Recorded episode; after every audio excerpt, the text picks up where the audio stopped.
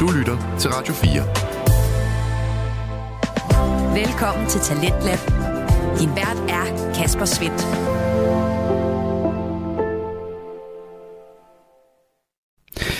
Og i aften, der kan jeg byde dig på noget af det bedste fra Syddansk Universitet og studentermediet Rust.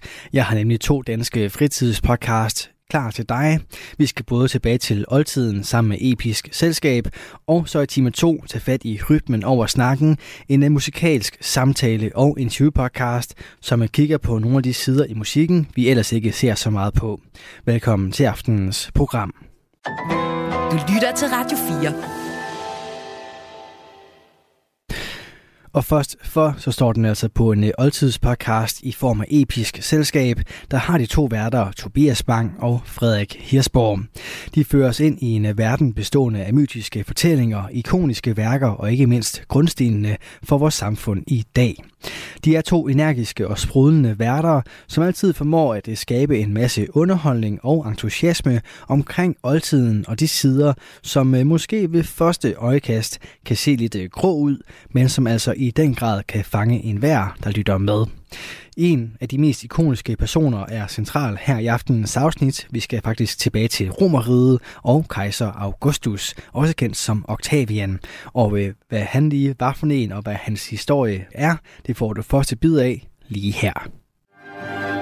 Det er ikke nogen hemmelighed, at den store Augustus er en af de vigtigste personer i verdenshistorien. Det er på mange måder den romerske første kejser, som har skabt det samfund, vi kender i dag, og fik skabt en romersk verden, som jo faktisk kunne hænge sammen.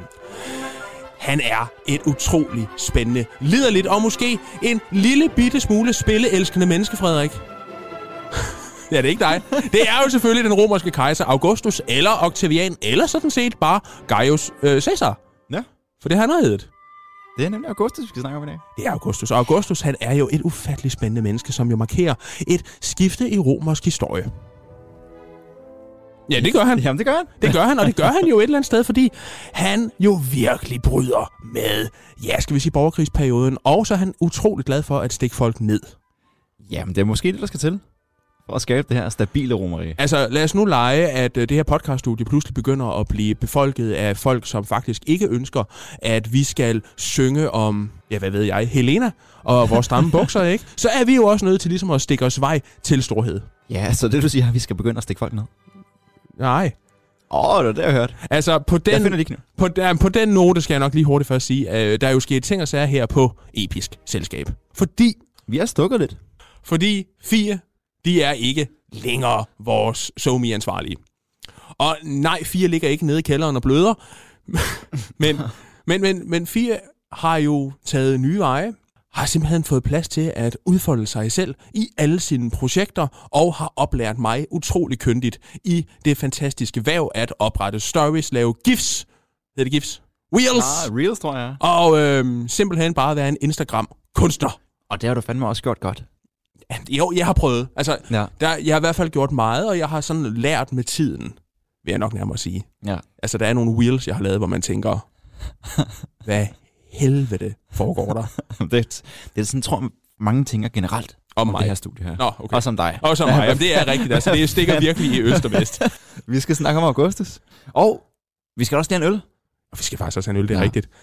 Har, Nu- har du øl med? Ja, det har jeg. Ude i, uh, har du den med herinde? Ja. Nå, For jeg tænkte, at vi skulle i gang med det samme. Nu har vi stået og f- og lavet- pjattet i halvanden time. Yes! Woo! Skal også snart have en pandekage. Så det her, det er jo et af mine yndlingsmærker inden for øl. Ja. Yeah. Og så så jeg, at de lavede en ny alkoholfri også, så tænkte jeg, det skal prøves. Er det? Er det simpelthen min fødeegn? Nej. Hvem tror du der? Jeg tror, det var, jeg tror, det var Ørbæk. Nej, desværre. Er det ikke? Det er anarkist. Nå. der, der, er en forskel på entusiasmeniveauet her. Ja, jamen, det er fordi, at det kister inden for Odense, og det er jo bare... Ja, lige nå, præcis. ja. Nå, men det er en Mighty Mild Ale. Det har fået en mørklødet alkoholfri øl, fuld af smag inspireret af den engelske mild ale. En fuldfed, det er ligesom mig, malsmag engelsk humle og en lækker mundfylde, ligesom visse andre, bør nydes i skold fra køleskabet. Ja, og til mig selv har jeg taget en af mine, måske muligvis favoritter. Næsten bedre end Bloody Weizen, faktisk. Ej, det er fandme En kontroversielt. fizzy lime fusion. Og det er de der frugtige øh, øl, øl der ikke åbenbart. De kan æde med med noget. Altså, Resvending Bryggeri lavede jo en, der hedder Fisk. Det kan være, at det er et samarbejde, der er jo en fishy, fishy lime fusion. Nå. Jamen, det, lyder, det lyder spændende. Altså, skål, Frederik. Skål. Det er nogle mega fede, mega fede, hvad hedder sådan noget, dåser. Jeg elsker den her øl. Den, jeg har fået. Din ser lidt mere... Du ser ikke glad ud. Det vil jeg aldrig købe. Nej. Hold da op. Men på den måde, Frederik, så passer den jo utrolig godt til perioden, fordi mange romerske byer brændte jo ned på det her tidspunkt. Jamen, jeg tror ikke, vi havde det med smagen med, i forhold til den smagte brændte mandler. Eller brændte... Øh... Nå, jamen, den smager... Øh, altså, den smager overhovedet ikke lige så dårligt som den øl, som producerede alle børnemorderne på fur. Nej. Det gør den ikke. Overhovedet. Slet, slet ikke. Men, men den smager af, af brandgræskar. ja. Ja. Ligesom de brændte byer, som vi skulle hen til. Okay. Fordi hvem var... Nu siger vi Augustus. Ja. Han startede jo ikke med at være Augustus. Nej, det gjorde han ikke. Han startede med at hedde Octavian. Ja. Ja. Gaius Octavianus. Vius- Octavius. Octavius, er det ikke? Nå. Nå. Okay, okay. Og vi kalder ham jo bare Octavian. Ja. Ja. Og skal vi allerede nu afsløre, at moderne historikere har jo fået ham til at hedde Octavian i hele, sin, hele sit liv, op til han bliver Augustus. Og det er på trods af, at han skifter navn på et tidspunkt, fordi ja. hans barndom, Frederik, Ja. er den nu også så vigtig. Ja, det vil jeg faktisk mene lidt. Oh my god. Oh my god, er vi enige? Tæl med mig. Ain't nothing but a mistake. Tell me why. Octavian blev født ved et træ. Nej. Ja. Han Jo, er jo, altså, øh, ja. Hvor blev han født? øh, ved et træ, Okay. mener jeg, det hedder. Ja, ja, som ja. Ja. ligger, i, uh, ligger syd for Rom. Ja, i nærheden af Rom. Ja. Ja, ja. ja, lige præcis. Men han er jo langt ude i familie med Caesar, som har været den store herre, indtil han bliver dræbt i 44. Ja. Før var tidsregning. Og hvem er hans forældre? Ja, jamen, de Jeg er ved jo det. ikke rigtig noget stort egentlig. Nej. i forhold til det her politiske system i, i Rom, som bliver styret af rigefamilierne, aristokraterne, kan man næsten kalde det. Ja, og så når vi kommer op altså, til perioden, hvor Cæsar også lever, så bliver det jo sådan lidt inden. Man kan jo høre vores Cæsar-afsnit for at høre, hvor sindssyg den her periode faktisk er. Ja. ja. Og så er der jo det her store aspekt med, at på Cæsars død finder man ud af, at hov, han er forresten adopteret. Octavian. Ja, netop. Så han er arvefølger. Ja. Og det er også det, fordi man kan sige, jeg synes jo ikke, at hans barndom er sådan mega spændende, selvom der selvfølgelig sker en masse ting. Altså, han kommer under Julius Caesar, og, øhm, og som 19-årig, og han er altså kun 19, 18-19 år, der finder man jo lige pludselig ud af, at Caesars styre er ikke lige så populært, som man måske havde regnet med, og han bliver jo selvfølgelig dræbt i ja, et senatsmøde af Brutus og hans fæller. Og det er her, Octavians historie begynder at blive spændende. ja. Fordi hvad der sker? Jeg vil jo faktisk øh, starte med at dementere, fordi hvis man kan erindre afsnittet om Cæsar, så var det et afsnit, som var ekstremt fyldt med navne, Ja. ekstremt fyldt med begivenheder, svingende politiske alliancer, og historien om Augustus er meget værd, ja. som så, i sådan... Men vi skal stadig lige prøve at holde det lidt lineært. at Jeg vil sige, at jeg tror, det bliver Frederik, søde, søde, smukke, smukke Frederik A-boy, som kommer til og styrer mig på en måde, så at vi... Skulle være lidt forståeligt. Frederik prøver at holde mig inden for nogle rammer, som Ja, ja, er lidt præcis. for smålige. Ja, Forstår jeg, jeg har Tobias i snor. Men Okay. Cæsar dør i år 44, hvad var tidsregning? Ja, men han bliver dræbt, og Octavian er på det her tidspunkt i Illyrium. Illyrium, det er det nuværende Kroatien, sådan den der spids, som vi ligger ud mod Adriana havde. Og han modtager, som en af de absolut sidste af de vigtige personer, brevet om, at nu er det, der viser sig at være din far, død. Ja. Og jeg synes, det her testamente, som man jo finder, eller ligesom bliver åbnet, det er nok i virkeligheden det absolut vigtigste romerske dokument nærmest overhovedet, fordi det viser sig jo. Dels så har Cæsar givet en hel masse ting til den romerske befolkning. Ja. Og så er Cæ- Cæsar jo også en person, som jo ikke rigtig har fået drengebørn med andre end, ja skal vi sige, Kleopatra, som har en meget flot næse. Ja. Ja. Og han kan selvfølgelig ikke blive... Han kan selvfølgelig ikke overtage Cæsar, fordi han er ikke romer. Nej, Nej, ikke rigtigt. ikke rigtigt. Så det, Så. så. Bl- så det bliver Octavian. Ja. Ja, og med det så er der også en masse forpligtelser, som Octavian skal opfylde. ja.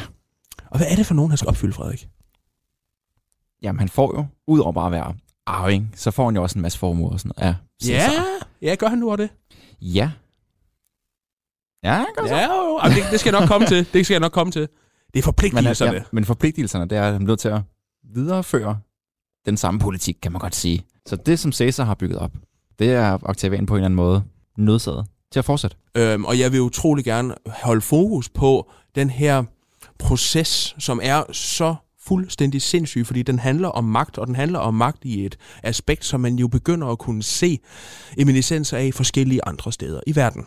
Fordi det er faktisk uhyggeligt, hvor meget øh, den kære, kære Donald Trump, han ligner ja, Cæsar over Augustus. Den skal du lige uddybe, tror jeg. Jeg tror, vi uddyber til sidst. Skal vi? Ah, Ah. okay, Er det ikke en lille okay, teaser? teaser? En lille teaser. En lille teaser. Ja, fordi Augustus, eller undskyld, Octavian, han har fået de her forpligtelser.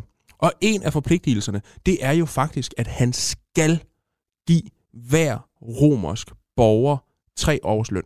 Hvordan hænger det sammen? Det hænger sådan sammen, at der simpelthen står, altså Caesar har en så stor formue, at han kan ja. udbetale en formue til dem, altså simpelthen til den romerske befolkning. Og det gør han. Så en stor del af formuen, den kommer faktisk til at gå til de her forskellige, ja, romerske borgere. Ja.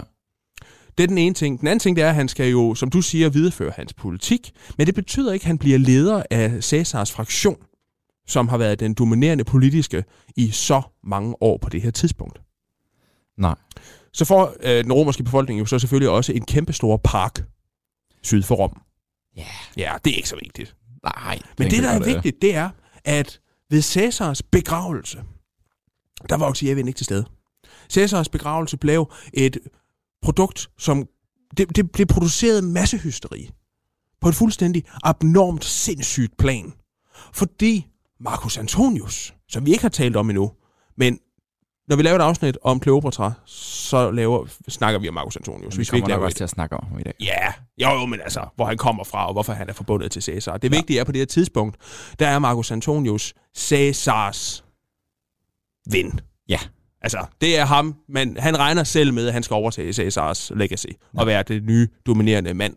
Og det markerer han ved, det er ham, der holder gravtalen. Og mens gravtalen blev holdt, så har han sørget for, at Cæsars toga, hans blodige toga, som han er blevet stukket ned i, den bliver hængt op på en pind, og så bliver den ellers marcheret hen til det her optog, hvor Marcus Antonius ser på det og udråber, mens han vender sig mod det store Jupiter-tempel. Åh, hvordan kunne det her ske? De mænd, som har slået Cæsar ihjel, hvis det svar op til mig, så skulle de straffes for det. Ja. Bum, bum, bum. Bum. Og men Og bliver de så straffet her? Øh, det, det kommer jo på Ja, en det eller anden måde. men det er ikke... Øh... Men, men han klarer det ikke særlig godt. Nej. Nej. Anyway, altså, det, det ender jo med, at den her kæmpe store forsamling, jamen de løber jo op til bålet og begynder at ville have det et helt andet bål, så de begynder faktisk at løbe op til templet for Optima og Jupiters Maximum, ham med det store kondom, og bruge det som pyr. Uh. Uh, altså pyr, det betyder bål. Ja, Ja. ja. ild. Ja. Det bliver så stoppet, så man putter det ned på en af tårne, og så begynder man ellers at udrive alt, der er inde i bygninger og smykker, og jeg ved ikke hvad. Man begynder at ofre nærmest på det her gravbål, og gravbålet gør, at en tredjedel af Rom brænder ned. Det er nok ikke en tredjedel, men, men det er Nej, Nej, men faktisk det det er- er... rigtig meget Rom, som brænder ned på grund af det her. ja. Det er en af de her store brænde i Rom. Ja, på som grund af der er Cæsars rigtig mange af. Ja. gravbål. det er fuldstændig sindssygt, men det viser bare, den der er aftageren til Cæsar, den rette aftager, det er ham, som er den vigtige. ja. Og Marcus Antonius ved ikke på det her tidspunkt, at det ikke er ham, der arver. Han er sikker på, at det er ham, der kommer til at arve Cæsar. Og så plot twist. Bum! Jamen, det er en fucking god historie også. Ja, så er det den lille latterlige b-boy. Ja, Ja. den unge... den unge b-boy fra landet. Og han ligner faktisk en hip-hop b-boy på rigtig mange måder. Den unge Octavian. Ja, Det gør han. Det kan jeg godt følge dig i, Ja. hvis man har set nogle portrætter af ham. Ja. Ja. Det er jo igen det, her, vi snakker om i vores dødsafsnit faktisk, vi sørte med sidste gang. Men hvordan man Det har portrætterer jeg. sig selv. Mm. Hvor stilen var den her viristiske gamle mænd, der styrede. Og så kommer Augustus, eller Octavian, Mm. og han skal være ung. Han, Selv når han er 50, så ligner han en på 16. på 16. Og men det er også, fordi han er jo så ung, da han ligesom kommer til magten. Nå, Og Octavian, han modtager det her brev. Og så begynder han at han græde. tænder ryster. Han, han, han, han ryster, han begynder at græde. Han spørger, far, en stedfar altså, ikke? Nå. Ja. Hvad, hvad skal jeg gøre? Og øh, faren siger, du skal bare tage pengene og løbe.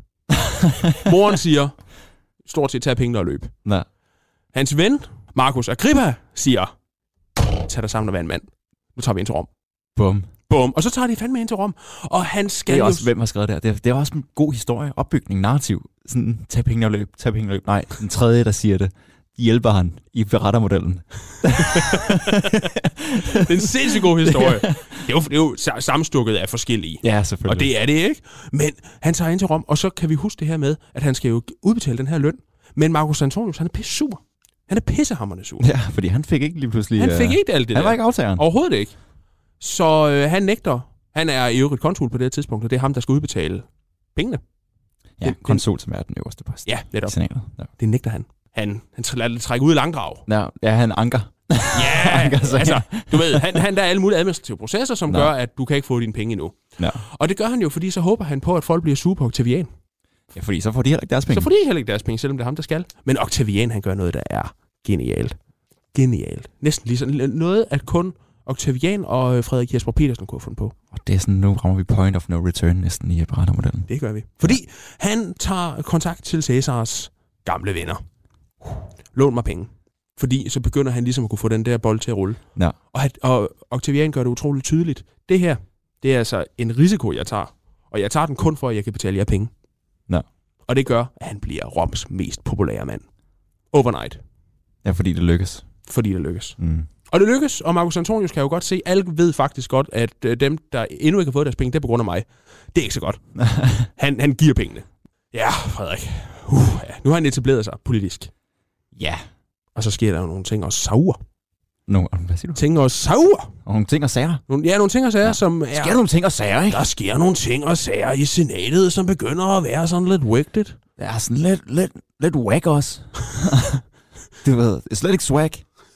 No cap. hvad, hvad er det ellers? Er det det, er det, det whack betyder? Whack er det ikke det nederen, tror jeg. Jeg ved det ikke. Det tror jeg. Ja, altså, jeg har ikke noget moderne sprog. Jeg har heller ikke sådan et håndtegnsprog overhovedet. Jeg er yngre end dig der, altså. Hvad det er du? Tror jeg. Du er total Jeg swag er fucking nede med de unge. Du er totalt meget nede ved de unge. En, en, en ægte swag b-boy. Jeg tror, b-boy er ekstremt gammelt udtryk. Ja, det Ja, tror jeg. Breakdance-grupper og sådan noget. Ja. Radio 4. Ikke så forudsigelig. Du er skruet ind på programmet Talents Lab her på Radio 4, hvor jeg, Kasper Svindt, i aften kan præsentere dig for to afsnit fra Danske Fritidspodcast. Her først er det fra Episk Selskab med Tobias Bang og Frederik Hirsborg. Det er en øh, oldtidspodcast, som øh, vi vender tilbage til her, hvor vi skal videre med historien om kejser Augustus. Ja, fordi Caesar døde jo i 44 før tidsregning. Og først i år 42 bliver han guddommeliggjort. Mm. Og det betyder jo, at lige pludselig, så er Octavian søn af en gud. Ja. Han er Divi Filius. Uh, elsket af guderne. Ja, ja, ja, eller, ja lige præcis. Søn, af, søn af en gud. Nå. Divi, gud, Filius, søn. Jeg har ikke haft latin. ja, Nå gud, ja, det er latin, det er ikke... åh. Ja, så nu, ja, så du ja, sagde, ja. han fik cementeret sig politisk. Han får også cementeret sig som, altså, søn af en gud. Det er Mm. fandme højt. Det er mega højt. Og det er også derfor, det er lidt mærkeligt, at alting går så dårligt. Ja. For det går mega dårligt. Altså, Marcus Antonius, han står nu her efter, at, at Octavian kommer tilbage, efter hans konsulskab er over, til at skulle overtage rollen som guvernør af Makedonien.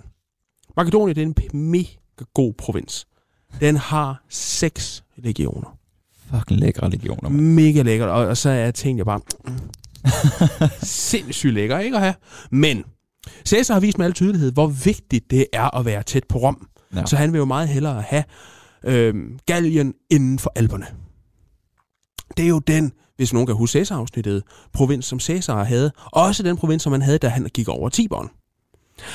Problemet er, at det er altså en anden, øh, faktisk en af dem, som slog Cæsar ihjel, som er blevet lovet personligt af Cæsar. Og blive Decim- aftager til den. Decimus. Decimus. Decimus om at blive aftager til den, eller overtage den som guvernør.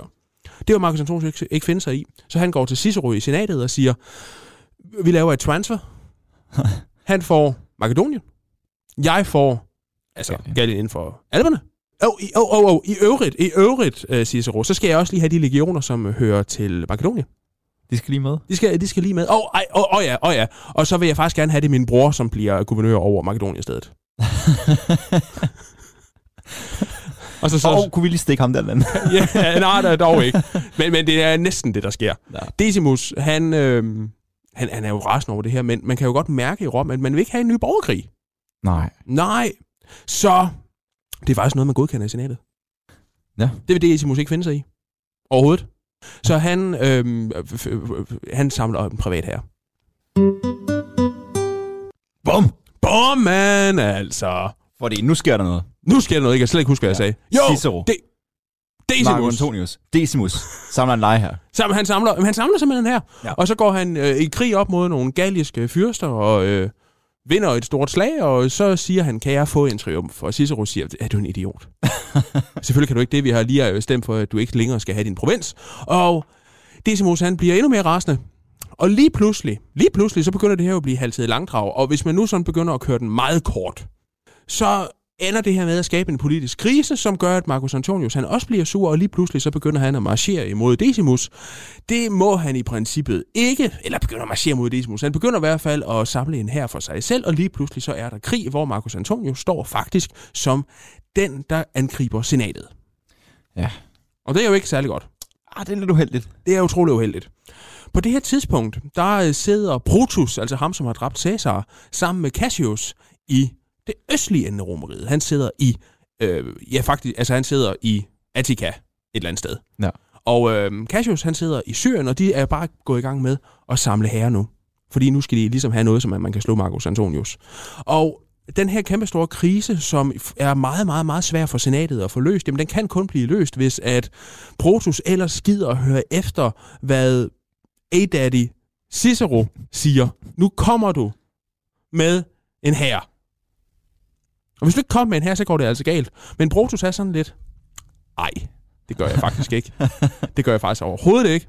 Og nu er Cicero nødt til at være klog, så han allierer sig med en øh, anden, som han jo faktisk er i stor opposition til. Ja. En anden fra Cæsars fløj. Kan du næsten gætte, hvem det er? Uh, Lepidus.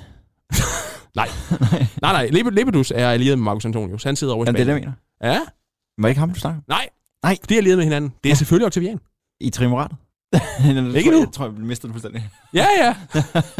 Det er jo Cicero, der skal alliere sig med en eller anden. Nå, Cicero. Okay. Og han skal kun alliere sig for at få en her. Nå. Og så allierer han sig så pludselig med den fraktion af Cæsar, som endnu ikke er i krig mod senatet, og det kan jo så være Octavian. Nå.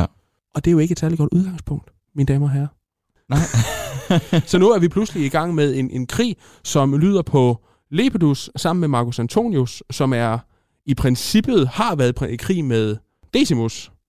Cicero og senatet, de er allieret med Cassius og Brutus. De har i princippet været i opposition til Octavian, til Lepidus og til Marcus Antonius. Men lige pludselig så er de øh, allieret med, Jamen, Octavian. med, med Octavian. Nå. Så nu er der Octavian imod Marcus Antonius. Decimus mod Marcus Antonius. Og Lepidus, han står altså og venter. og det er mange navne igen. Ja, yeah. Men vigtige man skal næsten alle bare, sammen. Ja, lige præcis. og man skal måske også bare spole. Jamen, bare se på det som to modsatte fraktioner. Det er næsten nemmest. Ja, yeah, og, og nu, To alliancer. nu gør jeg det meget nemmere. Ja. Fordi det skaber, skaber en kæmpe stor krig. Senatet, de er faktisk også nødt til at gå ind i den her proces, og man begynder at samle en hær. Man begynder at samle en hær, som man putter under de to nye konsuler. De to nye konsuler, de er begge to fra Cæsars fløj. De går op, kæmper mod Marcus Antonius. Marcus Antonius han er nødt til at opgive en belejring af en by, som Decimus simpelthen har gjort til en stor fæstning. Han flygter, han går imod den her nye, utroligt dårligt trænede her, som de her to konsuler leder. leder. Den ene konsul, han dør. I det næste slag, så dør den anden konsul. Bum, bum. Pludselig, så er der et power vacuum Nå. i senatet. Man har egentlig fået slået Marcus Antonius. Man har jo fået slået Marcus Antonius. Cicero har stort set vundet, det vil sige Ciceros Octavian og Decimus har vundet. Men Octavian ved jo udmærket godt, at han er i opposition til Cicero. Nå.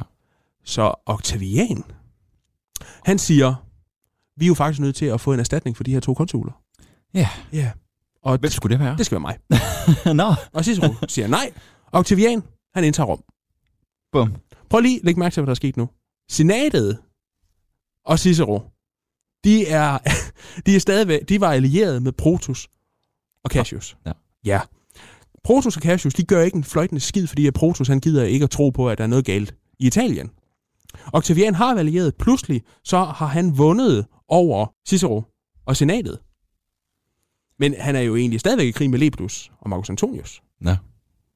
Decimus, han står også og har hatten i hånden. For hvad skal han nu gøre? Han har- er slet ikke, slet ikke stærk nok til at kunne kæmpe nu både en trofåndskrig mod Marcus Antonius og, ja, Octavian. Og nu kan man jo godt se, at han er realpolitiker, fordi de er jo bare i den samme fløj. De er alle sammen i det samme politiske parti, som jo bare er blevet sprængt fuldstændig ligesom Trumps republikanske parti, hvor en meget stor del af det lige har afsat formanden for repræsentanternes hus, McCarthy. Nå. Ja, meget stor del. Ja. Ja, det er det da. De var otte, der stemte. Øh. Ja, jamen det var nok. Nå. Ja, Kan du- det var nok. Kan du se, Ja. hvad jeg mener? Det er jo det mest ekstreme. Ja. Så lige pludselig, så er han jo realpolitiker, og kan godt se, det giver ingen mening det her. Nej. For i princippet er vi jo enige, og jeg kommer nok ikke til- til at kunne slå dem. Fordi jeg er jo stadigvæk i krig med Brutus. Så de indgår det andet. Triumvirat! Ja! ja. Octavian, Marcus Antonius og Lepidus. ja. Ja. Og hvad består det her triumvirat af, Frederik? Altså, hvad, hvad får de? Jamen, altså, for den store, i store træk, nu gør vi det nemt igen, så vil de gerne genoprette det rum, som Julius Caesar havde skabt. Ja. Og det er jo sådan hovedpointen til, at hvorfor de har lavet det. Det har andet triumvirat. Ja, ja. Men som du siger, ja, der er også noget realpolitik over det. Fordi hvad er det, de opdeler nemlig? De opdeler Rom. Ja, Og Altså ikke byen, men de opdeler jo simpelthen de områder, de får. De får jo nogle fantastiske områder i vest, som jo faktisk er utrolig fattige. Og det, der er interessant, det er, at man ændrer jo princippet aftalen på et tidspunkt, fordi Octavian, han får Nordafrika. Han får Nordafrika. Ja. Så må øh, man ellers deles, altså det vil altså sige Lepidus og Marcus Antonius, om resten. Det her det er et problem, fordi Marcus Antonius og Octavian, det begynder lige pludselig at tro, at Lepidus, de konsp- han konspirerer imod dem begge to. ja. Og det gør han nok også. Der er lige intriger hele tiden. Så man laver et transfer. Transfervinduet er nu åbent. Ja. så de byder lidt på nogle af provinserne. Så de byder lidt på nogle af provinserne. Man deler den simpelthen op igen. Ja. Nu får Lepidus Nordafrika. Den dårligste provins. Ja, sådan set med, Jamen, det er den dårligste ja, provins. med legionøjne. Ja, ja, ja. Ja. Og, og økonomi. Ja. Og så får, nu skal jeg lige tænke, øh, Octavian, Gallien og Italien. Altså, Italien er egentlig neutralt, men han sidder, han, han- det er ham, der kommer til at være tættest på selve byen Rom, ikke? Ja, som og... vi Og- snakker om er rimelig vigtig faktisk. Ja, den er mega for at vigtig. konsolidere magten. Og... Og Gallien, og så får Marcus Antonius så ligesom resten. Ja, han får sit Makedonien også. Så. Ja, det gør han ikke. Gør han ikke det? Nej, fordi Brutus Nej. er jo ikke slået endnu. Det er rigtigt. R- Rom er opdelt i, i øst og vest. Ja. ja, Brutus, som jo faktisk var med til at dræbe Caesar. Ja, også. ja, ja, ja, ja lige præcis. Ja. Og det skal jo lige... Into Brutus. Ja. Hvad er der så sket med Decimus egentlig? Ja, Decimus, han har mistet alt credibility. Han har ingen magt længere overhovedet, og han er flygtet til Gallien og har øhm, miske- maskeret sig som en galler. Ja. Hvad med Cicero også? Han er blevet allieret, det er faktisk et godt spørgsmål. Cicero er ikke død endnu, han er allieret med Octavian. Okay. Han er faktisk blevet mentor for Octavian, for Octavian er jo stadigvæk, altså Octavian er yngre end mig på det her tidspunkt. Ja. Jamen, han er jo der omkring 19 eller sådan noget. Ja, ja, han er vel kommet op i 20'erne nu på sådan noget på det her tidspunkt. Ja, han er født i 63. Ja, så han er 20 måske. Ja, ja. 1920. Noget i den retning. Ja. Ja. Så det er jo et vildt myras. Og nu skal de jo så gå sammen om at få slået Brutus. Og det gør de jo så. Ja. Sjovt nok. Tihi. så hy- tager de en hyggetur. De tager lige en hyggetur. Og måske skal jeg lige hurtigt, det glemte jeg at sige, Decimus. Han er jo simpelthen, ja, han, er, jo- han har mistet al credibility, simpelthen fordi han jo var med til at slå Caesar ihjel. Nå. Men det var Decimus, som var blevet lovet Ja, eller var det Nordgallien? som han ikke længere fik, og han var blevet lovet det personligt af Cæsar. Nå. Og allerede der er han jo mega upopulær. Lige pludselig så har han den mindste her.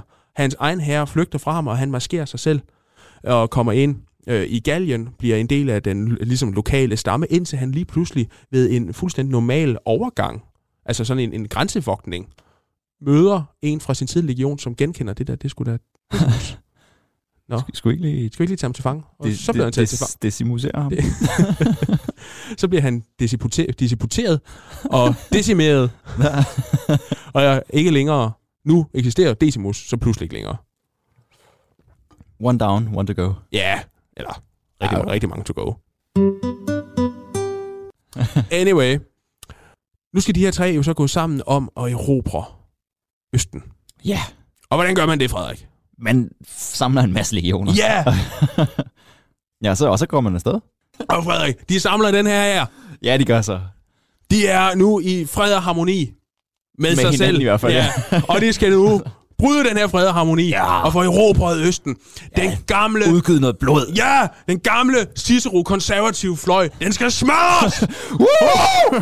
Til Filippøj! ja! Så de tager til Philippi! ja. Ja, i nogle kæmpe store Eller slag. Filippi, ved hvordan. Ja, Philippi hedder det vel. Philippus. Og det er kæmpe store slag, Frederik. Det er jo mega fedt. ja, det er i Nordgrækenland her i Makedonien. Ja. Så der er to slag. det ene slag, er historien om, ja. det ene slag, det er mega fedt. Det er simpelthen bare så kodyl fedt, mand. Fordi Octavian,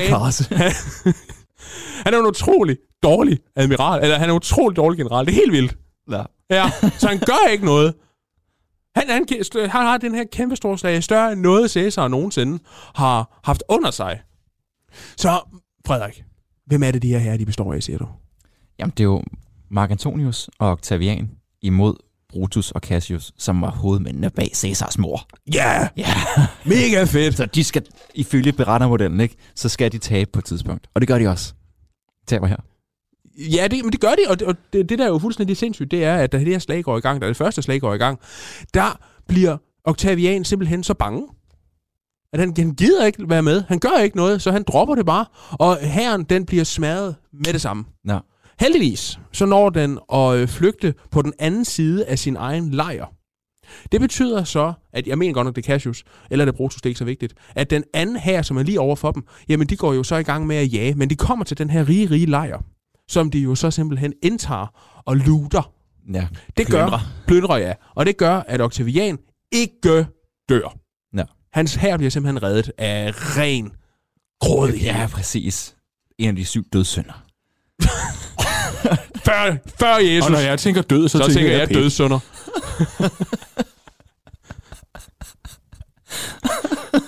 Ej, Frederik, du er så umoden. Det er dig, der styrer soundboardet. Lidt endnu. Man skulle så tro, at slaget var tabt, men det var det ikke. Nej. Fordi den anden fløj, de kan simpelthen ikke se, hvad der foregår i toget. Så de tror på en eller anden måde, at en del af fjendens herre kommer op bag dem. Og hvis man ikke er en b-boy, så er det ufedt.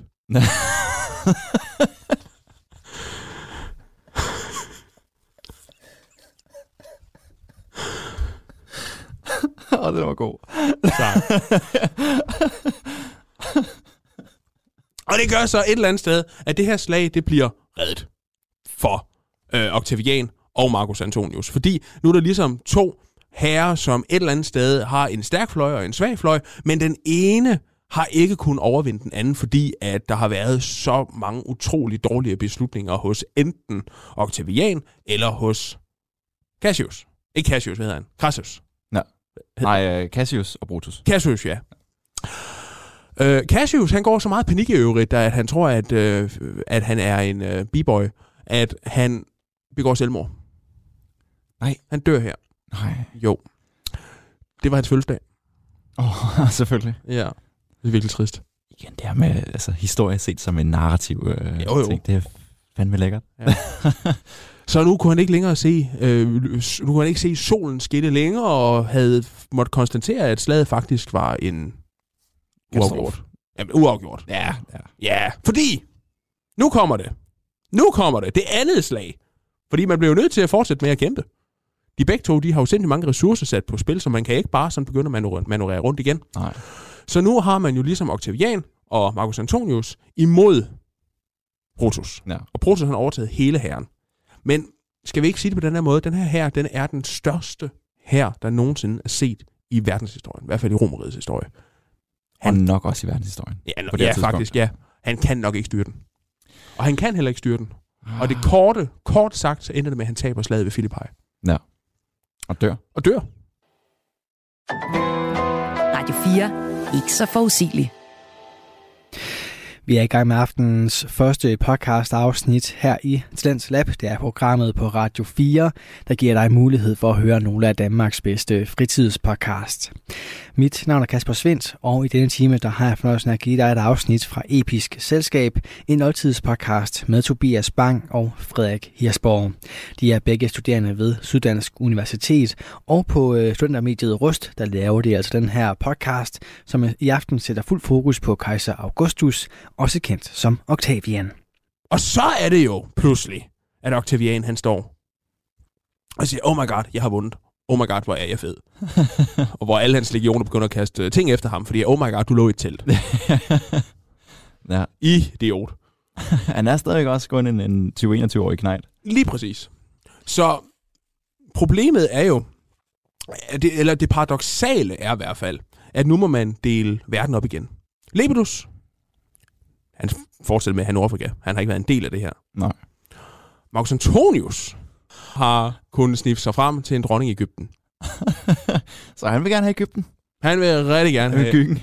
Og det mod, modsat Cæsar, så skrider han ikke. Nej. Så, så han vil gerne have Østen, og han får Østen. Og så får Octavian jo så ellers Vest. Og nu er der fred og fordragelighed. Ja. Er der ikke? Jo jo, resten af... Resten af verden, resten af Ja. ja. tiden. Fordi hvad sker der? Jamen det er jo så nu, vi rammer der, hvor at Julius Caesar han bliver guddommeliggjort. Ja, Ja. netop. Og Så, så, så kan Octavian kalde sig for Divifilius, søn af en gud.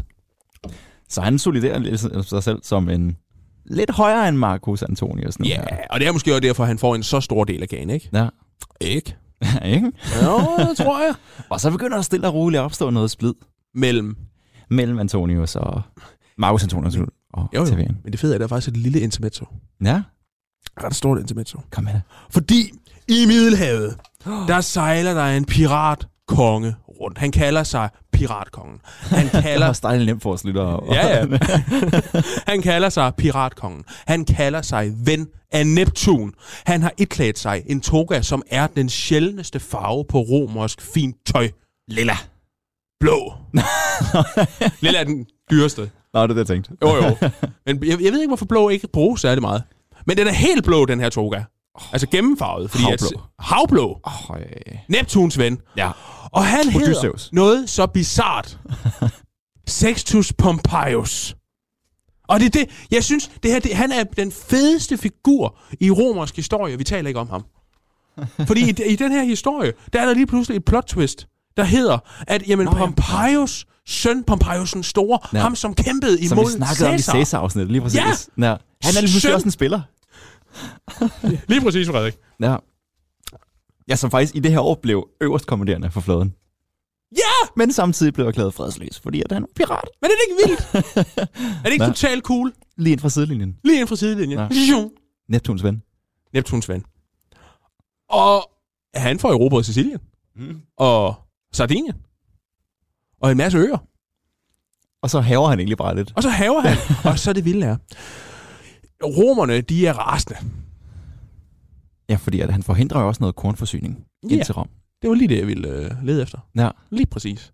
Og den her kornforsyning, jamen det, det, det lykkes ikke, så man er nødt til at gå i krig mod Sextus Pompeius. Ja.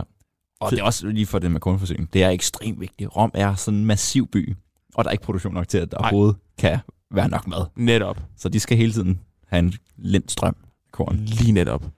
Og Pompeius. Oh. Sextus Pompeius. The, the, the ultimate A-boy. Pirate King. Pirate Gear. Nå, nej. Bare ryler! Du har ikke nogen... Jeg skal hænge røvhul med hovedet. Du er ikke velkommen på Elysion! Stadig hvor 10 shots koster intet! Det var lige præcis, lige præcis det Octavian han råbte. ja, ja. Ryl. Bare ryler! Lad os lave en aftale! Så lave en aftale. Ja. Øh, Pompeius, han øh, ved jo udmærket godt, at øh, hans øh, far blev slået ihjel, da at han også prøvede på at lave en aftale. Så øh, han vil ikke lave en aftale, hvor han møder Marcus Antonius og Octavian. Så hvad gør de? De går ud på en tømmerflåde. Nej. Jo, det gør de. Åh, oh, ligesom Robinson Crusoe. Så. Ja, ja, ja, ja. De går ud på en tømmerflåde. Så Pompeius han har en tømmerflåde, som vender mod flåden, og øh, Marcus Antonius og Octavian, de har en tømmerflåde, som vender ud mod landet. Og det er sådan, nu de råber til hinanden. og Pompeius råber, jeg vil gerne være guvernør over de områder, som jeg har i Robråd, plus at Grækenland.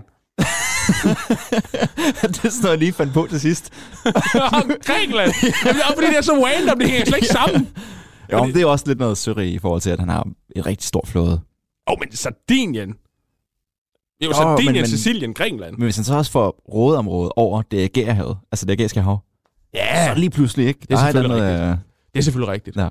Og jeg mener faktisk også, at Octavian gifter hans datter, tror jeg, eller søster, eller et eller andet, til Pompeius Sextus. Sextus. øh, Det tror jeg, du er ret i. Ja. Men det er en decoy. Ja, Ja! ja. så finder de frem til en eller anden aftale. Og så beskylder de ham lige hurtigt for forræderi bagefter. Og så, lang historie kort, kæmper de seks, øh, tre kæmpe store søslag. Så udkæmper de Ja, tre. tre kæmpe store slag, hvor at ja. Ja. man får smadret romslået fuldstændigt. Ja, altså men s- først til lands bliver han, taber han også. Ham der Så Sextus til Pompeius. vands. Og så til vands, og så i luften. Ej, men, men det sjove er, at han vinder jo faktisk øh, hele tiden. Nå. Lige med undtagelse af én gang. Og Octavian er jo meget tæt på at dø på det her tidspunkt. Og pludselig så er Sextus Pompeius udslettet. Og det er også en god historie, at ham, Octavian, som bliver det her tidspunkt, har fået navnet Caesar. Han, det er kun også, der kalder ham Octavian. Nå. Han har fået navnet Caesar. Caesar har lige fået banket Pompeius. Det her igen. Altså, det er virkelig god PR. Ham igen, det her narrativ historie. Det er... Øh, Det er kraftet med fedt. ja. Og nu Nu er der fred og fordragelighed. Nu er der fred og fordragelighed, lige med undtagelse af, at der er store problemer i Lyrium, Mm-hmm. som man er nødt til at ordne. Øh, Marcus Antonius, han tænker, Crassus, det er fandme, han, han havde en rigtig god idé, da han går i krig mod parteriet. Så det gør han. Ja. Og ligesom Crassus, så taber Marcus Antonius. og han bliver kun reddet på grund af nogle ting i forhold til den øh, lækre, lækre Kleopatra. Som man lige pludselig finder sammen med. Ja, og, og giver halvdelen af sin provins til. Ja. Lige præcis. Altså Ægypten. Ægypten. Ja. Crazy! Jamen, det er mega crazy. Mega crazy. og det fede er, at nu begynder der også at komme nogle, øh, nogle breve, som ligesom går øh, til og fra. Fordi øh, kampen i Lyrium, den går af helvede til. De lykkes godt nok med at vinde til sidst, men Octavian han får en, øh, et sejrs optog, en triumf, som han nægter at afholde, fordi det var så pinligt. det skulle have taget et år, det tog tre. Ja. Ja. Og øh, Marcus Antonius, han øh, begynder at sende nogle breve. Og det, det er ikke særlig godt. Først så, er der, så, så begynder de at skændes. Ja. Ja. Og fordi de er også igen giftet i hinandens familier. Octavians, da, Octavians et eller andet, jeg tror det er søster, er gift med Marcus Antonius. Men Marcus Antonius, han ligger og... Med Cleopatra. Med Kleopatra. Ja. Men der er jo også... Øh, men det er jo netop det her spil nu, hvor der er det her relative fred og fordragelighed. Mm-hmm. Men de begge to vil jo egentlig gerne selv lidt sidde på det hele. De søger at skabe en... Jeg har en, øh, en krigsårsag til at gå i krig mod hinanden. Lige præcis. Ja. Og øh, Marcus Antonius, han anklager Octavian... Nej, undskyld, Octavian anklager Marcus Antonius for at være en alkoholiker. Ja. Det skulle jo ikke være rigtigt. ja er det Sveton, der har skrevet det? Eller? hvad? Ja. ja. Jeg er faktisk næsten sikker på, ja. Så øh, anklager Marcus Antonius Octavian for at være en øh, spilfugl. ja. Ja, Begge to virkelig hårde anklager. mega ikke? hård. Og det bedste Du svar... drikker for meget. du, du spiller for meget. og det fedeste svar overhovedet kommer tilbage. Du siger kun, at jeg er en spilfugl, fordi du er så fucking uheldig. det er skide godt. Bum, bum. Ja, eller han siger faktisk, du siger kun, at jeg er en spilfugl, fordi at du er besat af en uheldig dæmon. Det er svaret, Ja. der kommer tilbage. Det er sindssygt godt. Men jamen, det skaber den her konflikt imellem dem. Ja, jamen, og nu begynder det at blive vildt, ikke? Ja. Fordi Octavian, han bliver så også øh, sur og siger, Hallo, du har en kone, og du ligger og... Giver Kleopatra, Ægypten... ikke? jamen også det her med aspektet med, at give Ægypten væk i forhold til at give noget magten til Kleopatra. Og... Mm. Og nu kommer der noget vigtigt. Mm-hmm. Ja. Fordi Oct- og Marcus Antonius, han svarer tilbage. Og han, og han svarer tilbage i et grimt sprog. Prøv lige at slappe af, som om, at Livia er den eneste dame, du ligger og boller. Og det er det, han siger. Er det ikke lige meget, hvem du stikker din pik op i? Og det er det, der står. Hold da kæft. Ja, det er meget voldsomt. Nå. Og så nævner han tre kvinder, Som, Som formodentlig- at øh, hvis at Gud ellers har hjulpet dig, så når jeg kommer tilbage til Rom, så har du også knippet dem. Hvis Gud har hjulpet dig. Jo, det, det, det er det, der står. En Gud, eller... Er det... øh, Må det ikke, at det er... Øh, jeg skulle lige sige Afrodite, men det er det jo altså, ikke. Det er jo det, det, er jo, Venus. det er jo, det er jo en, en sindssyg kritik. Ja. Sindssyg kritik. Ja, Ja. Jamen, det er det. jeg har jo godt tænkt mig, at de har været noget hårdere i mailet. Giv noget sådan noget mere drama, noget mere optagt. End at du boller for meget udenom. Ja, lige præcis. Nå. Men altså... Og det korte og det lange er... Pludselig, så er Octavian og det vestlige romerige imod det østlige romerige, ja. som er ledt af Marcus Antonius. Og Kleopatra. ja! Yeah! ja. Man vil gerne udkæmpe et slag. Ja. Ja. Jeg vil gerne udkæmpe mange arme. helst, helst det. Helt et afgørende slag. Ja. Lad os sige på den måde, Octavian han har fundet ud af, at jeg skal ikke lede en her, for jeg synes, det er røvkedeligt, og jeg er rigtig Og jeg dårlig er til rigtig det. dårlig til det. Hvem har han fået til det? Man har fået... Øh, åh, hans, fra starten af griber jeg lige præcis. Ja! Mark Agrippa. Mega, jeg elsker Markus Griber. Hvorfor kan du... Er der galt med dig? Det var bare fordi, at det var en krøbe, vi snakkede om. Det er, nej, det er hjælperen fra akt 1 af det stykke, der Ja. ja. hedder Octavian, som ligesom sagde til ham der helt i starten, som vi var inde på. Nej, du skal ikke bare tage pengene af skede. Nu tager vi til Rom. Ja. Ja. Markus Griber i hvert fald. Ja, lige præcis. Han indser, okay, der er et kæmpe stort slag. Eller det kommer der faktisk ikke, fordi der kommer til at være et kæmpe stort standoff. Altså Marcus Antonius magt, den er simpelthen på havet, men øh, Octavian han har banket øh, Sextus Pompeius, så nu er hans flåde den største. Så det er jo egentlig meget oplagt, at man gerne vil have et stort landslag, hvor man i øvrigt har Kleopatras her med. Ja, for Marcus Antonius. Ja, og det er derfor, man nok ikke går ind i Italien, for hvis at man begynder at invadere Italien fra Marcus Antonius' side, så ville det blive Ægypten, der invaderer Rom. Og så, Det er dårlig konnotation, Det er ikke? rigtig hvis du skal dårlige sidde på konnotationer. magten bagefter. ja, og især fordi på det her tidspunkt, der har rigtig mange af senatorerne gået over til Marcus Antonius. Officielt. Nå. Det er lidt vildt. Ja. Anyway. Problemerne, de øh, kommer bare ret hurtigt, fordi at de her mindre søslag, som kommer, det gør faktisk, at Agrippa, han kan tro og indtage den sydlige del af det område, han ligesom vil kæmpe i. Den sydlige del, det er en kæmpe stor havneby, som ligger på Peloponnes, som nu ikke længere kan komme med korn til herren. ja, igen det her korn. Lige præcis. Det gør, at, at Marcus Antonius, jamen han står og skal nu bare vente, fordi han får ikke flere ressourcer, og Tivian han har masser af ressourcer. Så situationen bliver så alvorlig, at der er en romersk general, der siger, nu flygter vi til Makedonien, og så må de ellers jage os, og så tager vi et kæmpe stort slag der. Ja. Marcus Antonius siger, er du dum, vi har ikke nogen noget mad, hvorfor helvede skal vi så gå ind i landet? Og så beslutter han sig så i stedet for at sige, okay, vi har jo faktisk en flåde. Det er vores bedste slagnummer. Inklusive Kleopatras flåde. Ja. Og så Jamen, så tager de her søslag. ved Aktiv. i år. I år 31 er vi helt nede i nu, faktisk. Bom, bom, bom. hvor alt det her, der startede ved Cæsar, stod i 44. Så der er alligevel gået en overrække. Ja. Ja, men det her søslag her, det ender jo ikke så godt for Marcus Antonius. Mm. Nej. Og hvorfor? Fordi han dør. Nej. Nej, han dør ikke, han flygter til... Nej, Ja. han flygter hjem til Cleopatra efterfølgende. Ja, for Kleopatra, hun er jo med. Ja. Men, Cleo- men man skal prøve at forestille sig, at det er et kæmpestort flådeslag, hvor du har en slaglinje. Du har en kæmpestor slaglinje, hvor man blandt andet har nogle af 80 skibe som reserve fra Marcus Antonius' side. Det er Kleopatras flåde. Da Marcus Antonius og hans flåde ligesom begynder at lave et hul i midten, fordi de simpelthen er ved at tabe, så sætter Kleopatra ind. Kleopatra kommer som en power force, en power force, og skal ind og involvere sig i det her slag. Det er så lige med undtagelse af, at hun har et kæmpe stort sejl, som virkelig får hendes flåde til at køre hurtigt. Ja, Mega hurtigt. sejt hurtigt. Så hun sejler igennem. Så hun sejler igennem øh, slaget for at flygte. Nå, Ja. Marcus Antonius, han ser det her, fordi at øh, hun har et mega, mega flot øh, sejl. sejl. Bogstaveligt talt. Ja. ja. Og øh, han hopper i vandet, svømmer over til Kleopatra, smider sig op på sin båd, og så er han givet op.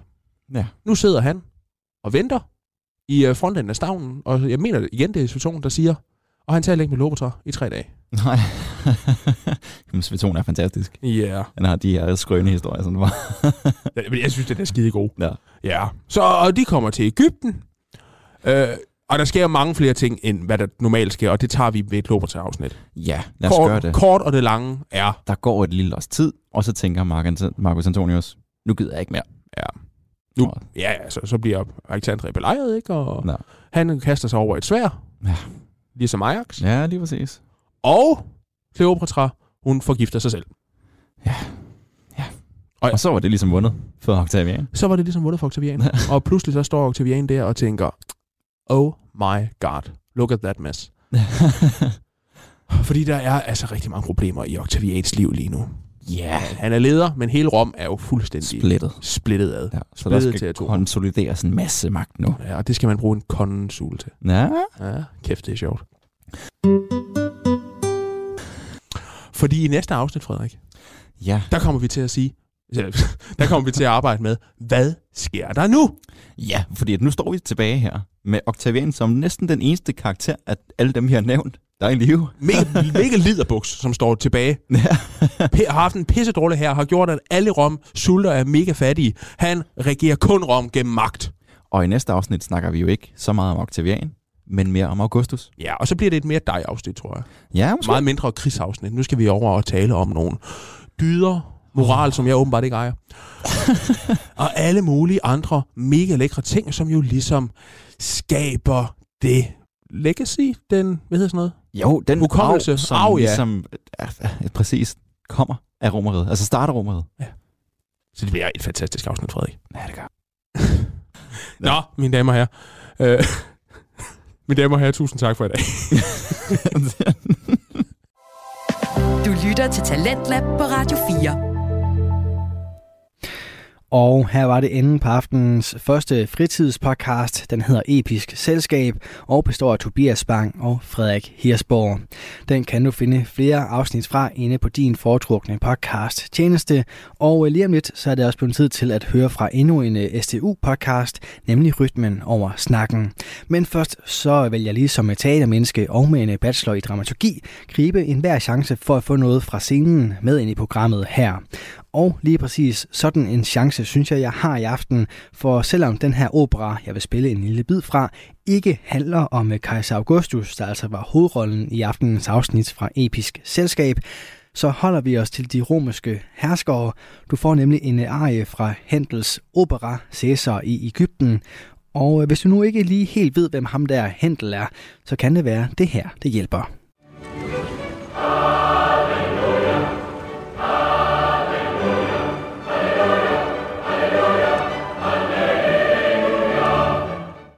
Ja, for George Friedrich Händel er måske mest kendt for sin opera Messias, og altså det her Halleluja-stykke, men hans fortælling om Cæsar i Ægypten fortjener altså også lidt opmærksomhed, så det får den her i aften, i form af arien Leure Che Spira, der kan oversættes til noget ala Vinden, der blæser. Prøv lige at høre her, hvor smukt det kan lyde.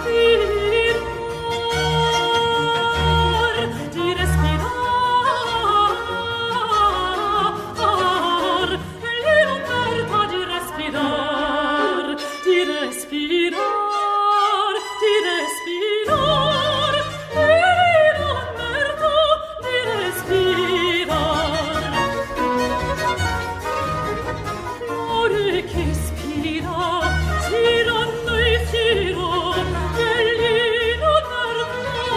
Ore che spira, tiranno e fiero, egli non erra di respirar, di respirar. Egli non erra di respirar, di respirar, di respirar. Egli non erra di respirar. Ore che spira, tiranno e fiero, egli non arda di respirar, egli non merda di respirar.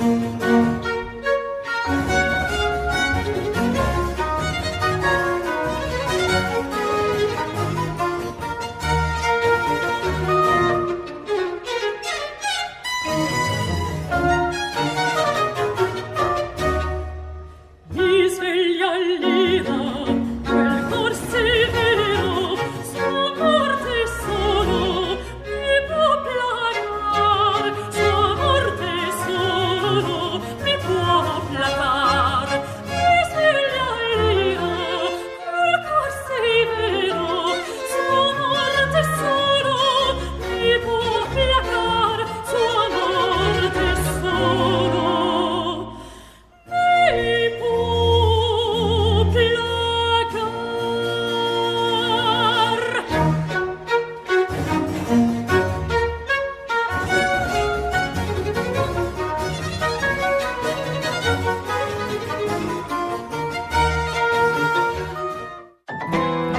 Radio 4. Ikke så forudsigelig. Og der er altså meget mere til øh, Handels opera Cæsar i Ægypten, og det synes jeg, du skal tjekke ud inde på YouTube. Her var det lige et lille stykke af arien Laura Chespira, og den fik jeg altså lige sned ind i aftenens program, fordi den altså også handler om en romersk hersker, ligesom kejser Augustus han var, og øh, netop Augustus var altså hovedrollen i aftenens første fritidspodcast. Men i time 2 af aftenens program, der vender jeg tilbage til øh, fritidspodcast Verden sammen med rytmen over snakken, men først en omgang nyheder fra verdens bedste nyhedsoplæser. Du har lyttet til en podcast fra Radio 4. Find flere episoder i vores app, eller der, hvor du lytter til podcast.